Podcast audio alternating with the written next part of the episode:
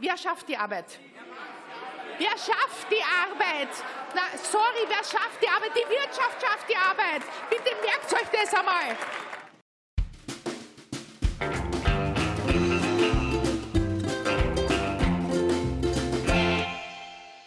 Ihr hört den Podcast des Left Wing Social Club. Hereinspaziert in den politischen Country Club für alle, außer Nazis. Mein Name ist Simon und mit Fabian und Heinz ergeben wir uns heute im reichen Bashing. In der großen Neiddebatte hier im Left Wing Social Club geht es auch in dieser Episode wieder um Erbschafts- und Vermögensteuern. Und diesmal nähern wir uns mal nicht von der philosophischen Seite, sondern fangen zuerst mal an mit Zahlen, Daten, Fakten. Wie schaut es um die Vermögensverteilung in Österreich aus? Die Vermögensverteilung misst man ja normal oder halt überhaupt die Ungleichheit misst man im Normalfall mit dem Gini-Koeffizient, der zwischen 0 und 1 liegt. 0 heißt, wir haben alle exakt gleich viel und 1 heißt, eine Person hat alles. Wo liegen wir da in Österreich? Wir liegen bei wunderbaren 0,76 und damit doch sehr nahe an dem, dass wir, dass wenige Personen alles haben, sagen wir mal so. Es besitzt beispielsweise das reichste Prozent in Österreich 40 Prozent des gesamten Vermögens. Am Mittelschicht gibt es überhaupt gar nicht. Also so wie beim Vermögen, äh, beim Einkommen, da haben wir ja eigentlich eine recht breite Mittelschicht in Österreich. Beim Vermögen gibt es das nicht. Wir haben oben, wie gesagt, 40 Prozent gehört, gehört einem, dem reichsten Prozent. Und die ärmsten 50 Prozent oder halt 50 Prozent der Bevölkerung besitzt gerade mal 2,5 Prozent vom gesamten Vermögen. Da kann man sagen, nachdem Österreich ist ein ungleiches Land, was das Vermögen angeht. Ja, ganz spannend ist ja auch noch, wem dann oder wer dann die größten Besitzer in Österreich sind, weil es schon noch ein bisschen zeigt, wo wir historisch herkommen. Anscheinend ist er einer der Hauptgrundbesitzer in Österreich, die katholische Kirche. Ja, genau. Also der größte, der, der größte Eigner von Ländereien und so mhm. weiter ist Gott sei Dank noch Bund und Land, also wir alle. Ja. Ähm, aber danach, ja, kommt die Kirche. Und fast noch. Und der Adel. Schlimmer, ja, genau. Also alte Adelsgeschlechter, obwohl die in Österreich ja eigentlich per Gesetz keine mehr sind, besitzen die noch recht viel. Was ich ja richtig geil finde, ist, dass ähm, die, die Diskussion immer so in, in zwei Lager spalten ist. Die, die einen, die aufgrund von diesen Zahlen jetzt ganz klar für Vermögensteuern argumentieren würden, werden von der anderen Seite gleich wieder eben als Reichenbäscher und Neiddebatte hingestellt. Und ich hätte mir irgendwie in, dem, in, dem, in der ganzen Beschäftigung, die ich selber mit dem Thema gehabt habe, irgendwie gewünscht, dass für mich da ein klares Bild bei der Sache rauskommt das man irgendwie erklären kann. Ne? Warum ist es eigentlich so? Warum ist das Vermögen so ungleich verteilt? Und ist das überhaupt ein Problem? Ist das ein Problem, ja. Also im, im, im, im, Wahlkampf haben das ja, glaube ich, zwei oder drei Parteien haben das irgendwie so als Thema gehabt, unter anderem die SPÖ. Oder hätte ich jetzt auch nicht das Gefühl gehabt, ähm, dass das wirklich jemand hinterm Ofen vorlockt? Das war mal kein dominierendes Thema, oder?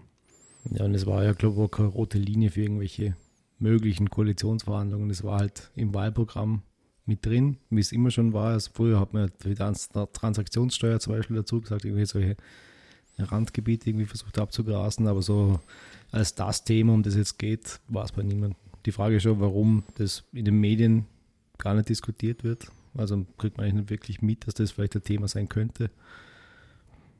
Also ist eigentlich ein Nicht-Thema in Österreich. Obwohl es gibt eine OECD-Studie aus dem Jahr 2018, wo drin steht, dass 70 Prozent der Österreicher es befürworten würden, wenn die Vermögenden mehr als jetzt zur Gesellschaft beitragen würden. Mhm. Was ich in dem Zusammenhang interessant finde, ist, dass ja gerade die, die letzte Regierung nicht müde geworden ist, nach unten zu treten, wenn man so möchte ähm, auf die Sozialhilfeempfänger und Arbeitslose oder Mindestsicherungsempfänger eigentlich hingetreten haben, dass die uns alle auf der Tasche liegen, ähm, dass die nichts leisten, nichts beitragen. Ähm, man kann natürlich ganz im Sinne der letzten Episode, die wir gehabt haben, den, den, den Spieß auch umdrehen und nach oben schauen und sagen, ja gut, jemand, der sein ganzes Leben eigentlich nur von einer Erbschaft lebt oder wie die Adelsgeschlechter vom Verpachten und Vermieten von ihren Ländereien, die tun ja auch nichts Produktives, die liegen uns ja genauso auf der Tasche. Ja, man kann vor allem den Marketing-Schmäh gleich umdrehen, weil der war ja, wer arbeitet, darf nicht der Dumme sein, der war nach unten gemeint und das äh, Resultat war ja, man muss den unten was wegnehmen, weil es kann ja nicht sein, dass wenn einer, der nicht arbeiten geht und vier Kinder hat, dass der mehr Einkommen bezieht als einer, der einen normalen Job, einen normalen Vollzeitjob irgendwo medianeinkommensmäßig oder glaube nicht mal das, sondern halt irgendwie so einen gering verdienenden Job hat. der geht arbeiten und kriegt dann weniger. Das kann es ja nicht sein. Das kann man ja genauso umdrehen. Wer arbeitet, darf nicht der Dumme sein. Wir, die alle arbeiten gehen, zahlen ab in relativen Prozentsätzen eigentlich mehr an Steuern ins System ein, als die, die viel Vermögen besitzen und viel äh, Finanzkraft haben. Na klar, man, wenn man sich ähm, das Budget anschaut oder wie das Budget zusammengesetzt ist, aus dem ja schlussendlich alles finanziert wird, dann liegt es einfach zum überwiegenden Teil auf Arbeitnehmerinnen und Arbeitnehmern. Auf der Mittelschicht. Ja. Und auf den, uns selber, den Konsumenten. Aber jetzt ähm, am Kapital bzw. am Vermögen wird eigentlich kein, kein Beitrag groß dazu getragen. Und das ist ja spannend, oder? Weil es ist ja schon ein Punkt, der recht viele Parteien beschäftigt. Das kommt ja immer wieder. Das heißt, die Steuerlast ist zu hoch. Damit meint man die sogenannte Mittelschicht. Die müssen zu viel Steuern zahlen. Ähm, und äh, auch andererseits, die, die, äh, das Budget reicht nicht aus für das, was wir bezahlen wollen. Also das, man hat ja schon das Gefühl, ein gewisses Problembewusstsein ist da. Man weiß nur nicht so genau, wie man darauf reagieren soll. Die vermeintlichen Einsparungsmaßnahmen durchs Kürzen der Mindestsicherung sind ja recht gering, wie schon vorgerechnet worden ist. Zumal die ja über Umwegkosten wieder auf einen zukommen können. Oder? Wenn die Leute völlig verarmen und dann ähm, obdachlos sind und die öffentliche Sicherheit gefährden, dann muss ja auch irgendjemand dafür zahlen. Spannenderweise hat das Thema ja, obwohl es allen so bewusst ist, noch keiner so aufgefasst, dass auch andere Leute höhere Beiträge dafür zahlen könnten. Das hm. wäre eine einfache Lösung. Ja, vor allem, ich finde das auch immer lustig, dass man, ähm, sobald man sagt, äh, andere könnten eigentlich, die heute Vermögen haben, könnten eigentlich mehr Beiträge leisten, dass man sagt, Neid! Neid! Du bist genau. es ihnen nur neidig und willst genau. es ihnen wegnehmen. Dass ich aber jetzt sagt, der, keine Ahnung, 6, 7, 800 Euro Mindestsicherung kriegt, dem darf es aber neidig sein, dass der das genau, kriegt. Der hat, tut ja nichts also, dafür. Ja, und da sind wir aber wieder bei dem Punkt, oder? Die, die Frage nämlich, ob, ob jeder, der Geld hat, aus welchen Gründen auch immer, einen produktiven Beitrag leistet, die stellt man ja so eigentlich gar nicht ja, mehr. Man geht davon aus, dass es so ist. Vor allem ist es ja da plötzlich ganz offensichtlich eine moralische Frage. Man hat das Gefühl, der, der nur Mindestsicherung bezieht, der kann ja nichts tun, während der, der irgendwie seine Ländereien vermietet, der tut genug. Wobei das ja aus ökonomischer Sicht kein positives Verhalten ist, wenn man nur Dinge, die schon, also sozusagen nur Dinge zur Verfügung stellt und für die eine Rente bezieht, dann ist das aus ökonomischer Sicht überhaupt nichts Produktives, was man dazu beiträgt. Das heißt, da muss man schon ein bisschen unterscheiden zwischen rein moralischen Vorstellungen des Beitrags und auch was ökonomische Theorien dazu sagen. Und da bei letzterem kann man da nicht so gut den Bösewicht ausmachen. Ja, wobei ich, ich habe immer gefunden, dass das, es wird ja dann relativ schnell kompliziert, oder? Mhm. du kommst dann immer schneller mal in so einen Punkt rein, wo in, in der Beschäftigung damit, wie jetzt das, was du gesagt hast, du sagst, ah, es ist eigentlich ganz klar, oder da liegt der Hund begraben, oder? Und gehst fünf Schritte weiter in die Richtung, kommt mir irgendwie vor, naja, so sonnenklar ist eigentlich doch wieder nicht, oder? Das ist natürlich bei dem ganzen Thema überall das Problem. Es wird sofort recht vielschichtig und ähm, viele Punkte sind einem auch nicht klar und sind nicht gut mit Fakten zu untermauern. Aber man könnte natürlich auch sagen, nehmen wir an, äh, eine gewisse Ungleichheit gehört halt dazu. Das ist halt so in unserem Wirtschaftssystem. Dann müsste das einen Zweck erfüllen. Ja, und wie viel Ungleichheit akzeptieren wir denn? Na, die Frage ist, welchem Zweck dient es denn? Und können wir den wenigstens messen? So sprich, wenn die Ungleichheit zunimmt, wächst aber insgesamt die Wirtschaft und wir profitieren alle davon, halt in ungleichem Ausmaß, aber immerhin profitieren wir alle. Die Alternative wäre, die Wirtschaft nicht zu profitieren. Nicht. Ja. Also entweder ich kriege ein bisschen was ab oder ich kriege gar nichts ab. Genau, Trickle Down.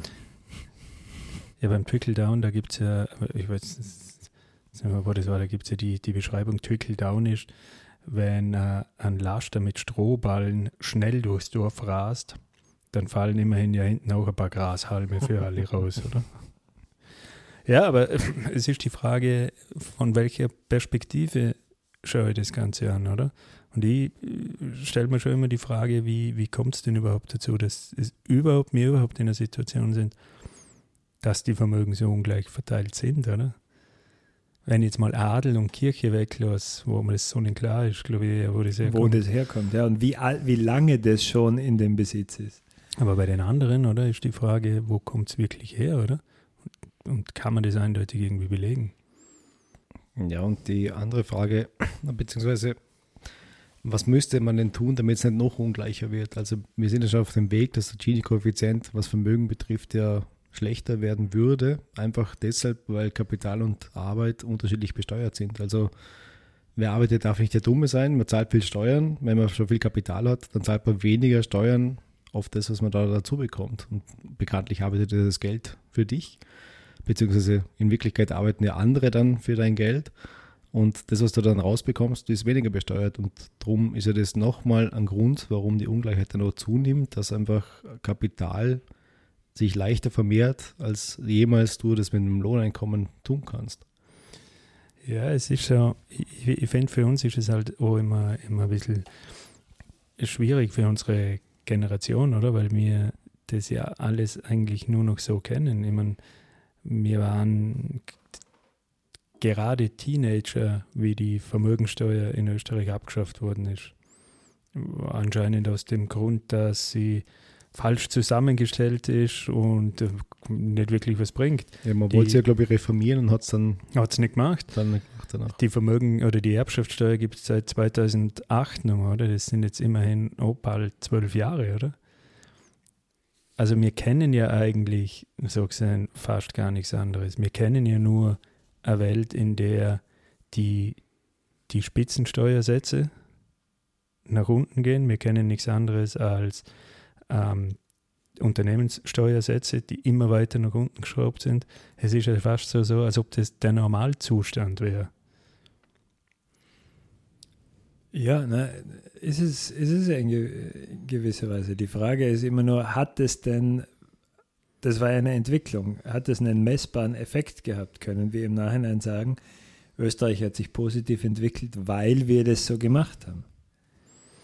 Ja, es ist aber es ist, es ist immer die, die Schwierigkeit natürlich, wo, woran machst du das fest, ja. oder? Wäre es noch schlimmer gewesen, hätte man es nicht gemacht. Genau. Könnte ich schon immer behaupten, aber ich, ich finde auch immer die, wie gesagt, wenn es immer tief ins Detail geht, finde ich es noch immer schwierig. Wenn es jetzt so plakativ machst, wie, wie die ÖVP vor ihrem, oder die, die, die Türkisen 2017, dass sie sagen, ja, man muss die Unternehmenssteuer weiter senken, weil dadurch wird dann mehr investiert. Und dann komme ich zu deinem Argument, wir haben dann alle mehr davon, weil es gibt dann mehr Arbeit, mehr Arbeit bringt mehr Geld, bla bla bla.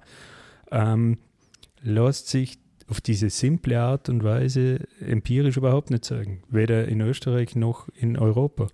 Das hält uns nicht davon ab, dass, oder es hält andere nicht davon ab, dass uns das dauernd serviert wird, oder?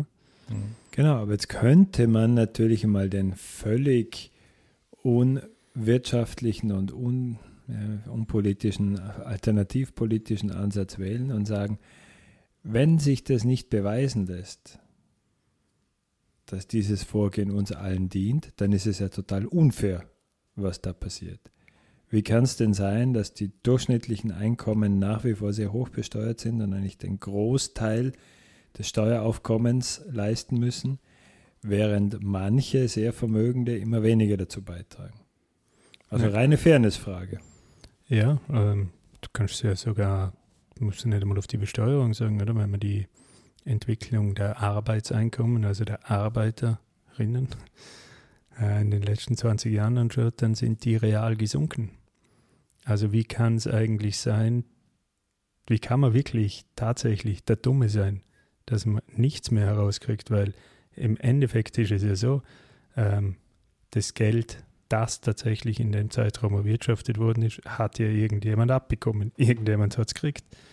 Und wenn ich jetzt also sagen würde, okay, wenn, wenn andere dann einen immer größeren Teil des Kuchens für sich beanspruchen, dann wir über kurz oder lang natürlich in einer ungleicheren Welt landen. Und da sind wir ja so ein bisschen bei dem, was wir in unserer letzten Episode gesagt haben. Wenn die Ökonomie eben keine reine Naturwissenschaft ist, die äh, stille Gesetze beschreibt und Ist-Zustände erklären kann und in dem Sinn auch ein zukünftiges Outcome voraussagen kann, dann geht es eben doch um Macht und um Ideologie. Und dann darf man sehr wohl sagen, Moment, das dient uns ja nicht, das ist unfair, das wollen wir anders machen. Mhm. Und wenn wir es jetzt mal an einem konkreten Beispiel festmachen wollen, es waren jetzt gerade die Metaller Lohnverhandlungen und ähm, der Daniel Gürtler von der GPA hat da so einen Tweet abgesetzt, wo er sagt, in den Top-Betrieben wurden 2018 2,3 Milliarden an Gewinnen erwirtschaftet und 2,1 Milliarden haben sich die Eigentümer schon selbst ausgeschüttet. Das würde heißen, mit derselben Summe könnten 13,3 Prozent Lohnerhöhung erstritten werden. Und ein Erfolg, der heute gefeiert wird von der Gewerkschaft, sind 2,8 Prozent Lohnerhöhung. Und wenn man jetzt mal die Reallohngehälter gerade im unteren Segment anschaut über die letzten 20 Jahre, die mhm. sind ja nicht nur nicht gestiegen, sondern teilweise sogar gesunken.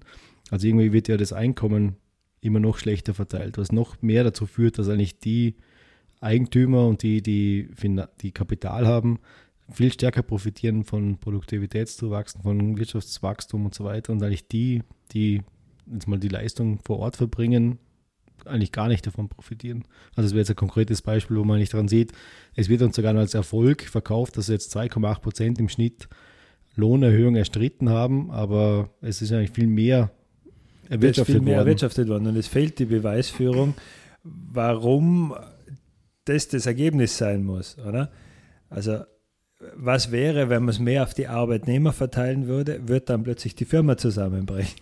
Ja, man muss aber halt noch dazu sagen, oder? Das passiert in Österreich, wo du an und für sich mit den Sozialpartnern und so weiter das ganze System der Lohnverhandlung institutionalisiert hat, oder? Mhm. Klar, ich glaube, wenn man, wenn man über die Grenze schaut nach Deutschland mit 1-Euro-Jobs und Minijobs und wie das ganze Gedöns heißt, dann geht es da natürlich, was die prekäre Situation anschaut, einigen deutlich schlechter. Oder? Und wenn wir schon in Deutschland sind, oder gerade die, dieses System der Leiharbeiter, das ja gerade die deutsche Industrie sehr stark fährt, mit einer kleinen Kernbelegschaft, die gut oder relativ gut im Vergleich ähm, abgesichert ist und gute Löhne hat und einem Riesenzahl an prekär beschäftigten Leiharbeitern, irgendwie finde ich, ist, man sieht doch, warum sich das Vermögen verschiebt. Weil wenn einfach in der laufenden Periode die einen immer mehr kriegen und die anderen immer weniger. Und die Verhandlungsbasis der einen immer besser wird und der anderen immer schlechter. Und was man nicht vergessen darf, es war ja nicht immer so, oder? Und da wäre ich mit dem Punkt bei dir, oder? Bringt es denn wirklich was? Ich meine, wenn man sich die vor unserer Zeit, die goldenen Jahre des Kapitalismus anschaut, die Nachkriegsjahre, da war natürlich die, die Situation, was Vermögensteuern und Einkommensteuern und so weiter angeht, eine deutlich andere. In heutigen Zeiten unvorstellbar. Wenn wir schon bei Tweets sind, der Tweet von Gabriel Sügmann, wenn ich den Namen von dem, keine Ahnung, ist der ein Franzose eigentlich oder ist der wurscht? Belgier wahrscheinlich. der sagt, dass da ähm, wenn man damals wieder Bill Gates 1975 Microsoft gegründet hätte, wenn man dort Einkommensraten, äh, Top-Einkommensteuern von 70 Prozent gehabt hätte und ähm, Unternehmenssteuern von knapp 50 Prozent und die höchste Immobiliensteuer bei 77 Prozent liegen wäre, dann hätte der Typ doch niemals Microsoft gegründet. Wieso hätte er auch sollen? Das hätte sich ja nie rentiert. Und tatsächlich war das die Realität 1975 in Amerika. Das heißt, die Zusammenhänge zwischen Leistung auf der einen Seite, dass man den Antrieb hat, was zu tun, und dem, dass wirklich es uns allen zugute kommt, wenn eine Situation so oder so ist. Sagen wir mal, die, da ist der Beweis ist noch nicht abgeschlossen. Es ist halt immer die Rede von der globalisierten Welt, in der man wirtschaftlich bestehen muss und von der Wettbewerbsfähigkeit von einem Land. Das ist ja Sebastian Kurz ein Lieblingsspruch oder dem Wirtschaftsstandort stärken. Und natürlich wird ein Freihandelsabkommen nach dem anderen geschlossen, um dann noch einfacher Kapital und Güter äh, handeln zu können. Und gleichzeitig ist das dann wieder die Karotte, die man uns vorhält und sagt, ja, jetzt müssen wir aber noch leistungsfähiger werden und noch schneller, und noch besser, noch höher, noch weiter. Und es gibt ja keinen Beweis dafür, dass es so sein muss. Also das ist einfach äh, das, so wie die, die schwäbische Hausfrau, die natürlich nicht mehr ausgeben kann, als sie darf, als sie hat, äh, ist halt das der nächste 0815 Beweis, warum jetzt so sein muss. Und das nehmen alle hin. Also das. Ja. Die Argumente, die wir jetzt bislang ausgetauscht haben, die finde ich, sind doch irgendwie dann doch recht eindeutig, nicht? Also gibt es eigentlich irgendwas, was, was tatsächlich dagegen sprechen würde, zum sagen, das ist eh egal, das ist so ungleich was Spricht, was würde denn dafür sprechen, dass wir es noch ungleicher machen? Was wäre denn super dran, wenn wir jetzt sagen, Vermögen sollten noch weniger beitragen zum Gemeinwohl? Ja, aber es gibt halt, es gibt natürlich so diese, diese Kontraargumente, die, die alles das, was wir sagen, mehr oder minder umdrehen und von hinten anschauen. Also quasi, ähm, ja, die Vermögen sind ja nur so ungleich in Österreich verteilt, weil der Sozialstaat ist schuld dran, weil wir müssen ja kein Vermögen aufbauen, wir können es ja quasi verprassen, weil der Sozialstaat fängt uns ja auf. Das finde ich, das finde ich ein ganz spannendes Argument, weil das, das hat diesen modernen äh, Aspekt der schreienden Unlogik, bei dem man zuerst sprachlos zurückbleibt. Wie's, wieso soll es jetzt für mich möglich sein, Vermögen aufzubauen, nur weil der Druck größer ist? Ja, genau, aber das ist. Ohne, ohne dass meine Optionen besser werden. Es wird nur der Druck größer. Das heißt, jetzt muss mir mal einer zeigen, und wir wissen alle, wo das Zitat herkommt. Und falls die sich angesprochen fühlen, falls die sich angesprochen fühlen, wir bitten um Erklärung. Soll mir mal einer erklären, wie man jetzt ein Vermögen anhäuft, indem man zwei Jobs als Straßenkehrer ausführt? Äh, ich kann da, glaube ich, die Logik erklären. Die Logik wäre, weil wir so einen aufgeblähten großen Sozialstaat haben, zahlen wir so viel Steuern, die nur von den Arbeitnehmern geschultert werden. Mhm. Wenn wir den Sozialstaat nicht hätten, würden wir ja die Steuerlast runterfahren und wir könnten uns alle was aufbauen. Genau. Ähm, unter zwei Bedingungen. Erstens, wir können diese Leistungen, die uns jetzt der Sozialstaat äh, ermöglicht, privat viel günstiger erwerben. Wie bitte? Und zweitens, wir würden die Löhne in, selben, in derselben Höhe brutto wie netto beziehen dürfen, als würde es nicht jemand anderer einkassieren, wenn wir plötzlich keine Steuern mehr zahlen müssten. Wer kassiert es denn ein? Was meinst du, wer sie kassiert? Also na, es ist ja ganz einfach, wenn du jetzt, äh, du brauchst jetzt einen recht hohen Bruttolohn, um netto davon leben zu können. Wenn dann Brutto und Netto de facto dasselbe wäre, wäre es ja leicht möglich, dass die Firmen mehr Nulllohnrunden äh, sich genehmigen und die einfach weniger Löhne auszahlen, weil wozu brauchst du nicht so hohe Löhne? Also du meinst, dass im Prinzip das Argument, das wir vorher ausgetauscht haben, sich dann einfach weiterentwickeln würde, dass es aller Metallerrunden halt ja. immer noch weiter in dieselbe du Richtung stehst, geht. Du stehst da relativ allein. Äh, oder äh, relativ schwach da bei dieser, bei dieser schiefen Ebene der Macht. Ja, es ist ja vor allem ein vollkommen verblödetes Argument. Zum einen könnte man ja schon mal sagen, wenn die jetzt wollen, dass wir die Sparquote erhöhen, indem wir einfach nicht so viel ausgeben, dann senkt es ja den Binnenkonsum. Das ist ja schon mal wirtschaftlich ganz schlecht für Unternehmen, weil was soll er denn, wenn ich Vermögen ansparen muss, dann kann ich es nicht ausgeben. Das heißt, das wäre schon mal schlecht für die Wirtschaft. Und das Argument, wenn ich jetzt sagen würde, es wäre, du wärst ja viel sicherer zu Hause in deinem Haus, wenn wir die Polizeistation zumachen, weil du dann noch eine Sicherheitstür und Sicherheitsfenster und so weiter einbauen. Wollen wir das? Ist das das Ziel, ja. dass man jetzt da jeder auf sich selber schaut, da dann die Mehrausgaben hat und am Schluss dann in einem Gefängnis sitzt quasi und das Gleiche hat und gleich viel Ausgaben hat? Also ja, eigentlich nur mhm. absurd. Und ich denke mal, das war die Agenda Austria, oder? Ja, ja. Äh, eben, also, also kommen wir wieder darauf zurück und sagen wir, dass eine zunehmende Ungleichheit in der Verteilung des Vermögens nur dann akzeptabel wäre, wenn die Beweisführung möglich ist, dass uns das doch allen dient.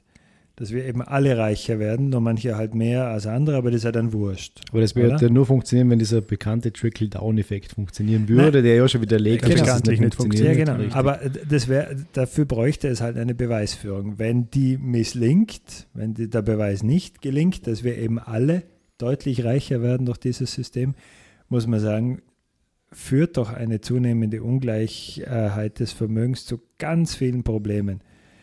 Äh, die letztendlich das gesellschaftliche Zusammenleben und auch das Zusammen, den Zusammenhalt in einer Demokratie gefährdet. Also wäre es doch durchaus in einer Situation, in der eben die Ungleichheit schon besteht, es eine normale Gegenreaktion, dass man über Dinge wie Vermögens- und Erbschaftssteuer nachdenkt. Ja, und halt auch darüber,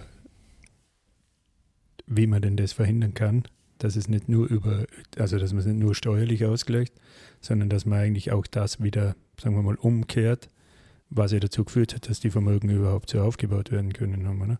Weil wir, wenn ich es jetzt überspitzt sagen will, wir hakeln uns alle einen ab, 40 Stunden plus, 12 Stunden Wo Woche und was alles dazu kommt. Und eigentlich kriegen wir immer weniger 60 raus. Stunden Woche. Ah, 60 Stunden, 12 Stunden Tag. Also die 12 Stunden Woche hätte ich gern. Genau, um im Endeffekt den Status quo aufrechterhalten zu können. Ja, das, du, das braucht immer eine größere Anstrengung, um eigentlich Dinge zu erhalten, die man schon einmal gehabt hat. Ja, und vor allem die Umverteilung ist ja nicht von oben nach unten, sondern die Umverteilung ist von der Mitte zur Mitte und nach unten. Und das ist ja das Problem, dass eigentlich die, die sich richten können, da eigentlich gar nicht wirklich mit einzahlen. Und das ist, da gibt es ja den schönen Graphen aus Amerika, der zeigt, wie die, wie die relativen Prozentsätze steuerlich ausschauen und das eigentlich das, die Top 1 bis 10 Prozent. Mittlerweile, das ist eine waagrechte Linie, also egal wie viel du verdienst, du zahlst immer ungefähr, immer ungefähr den gleichen Prozentsatz. Also da geht es ja von Warren Buffett, aber die Aussage, dass er zahlt weniger Steuern, einen geringeren Steuernsatz als wie seine äh, Sekretärin. Mhm. Und das ist eigentlich das Problem, dass das nicht wirklich äh, in Summe, dass da nicht viel, mitgetragen wird von diesen großen Vermögen, sondern dass die eigentlich sich das bequem machen, dass die in der finanziellen Hängematte liegen und sich das ganze Land, Infrastruktur, Gesundheitssystem, Bildungssystem, die Fachkräfte, die sie brauchen für ihre Unternehmen, von uns bezahlen lassen. Ja, das ist aber, finde ich, das ist ein super Punkt, oder?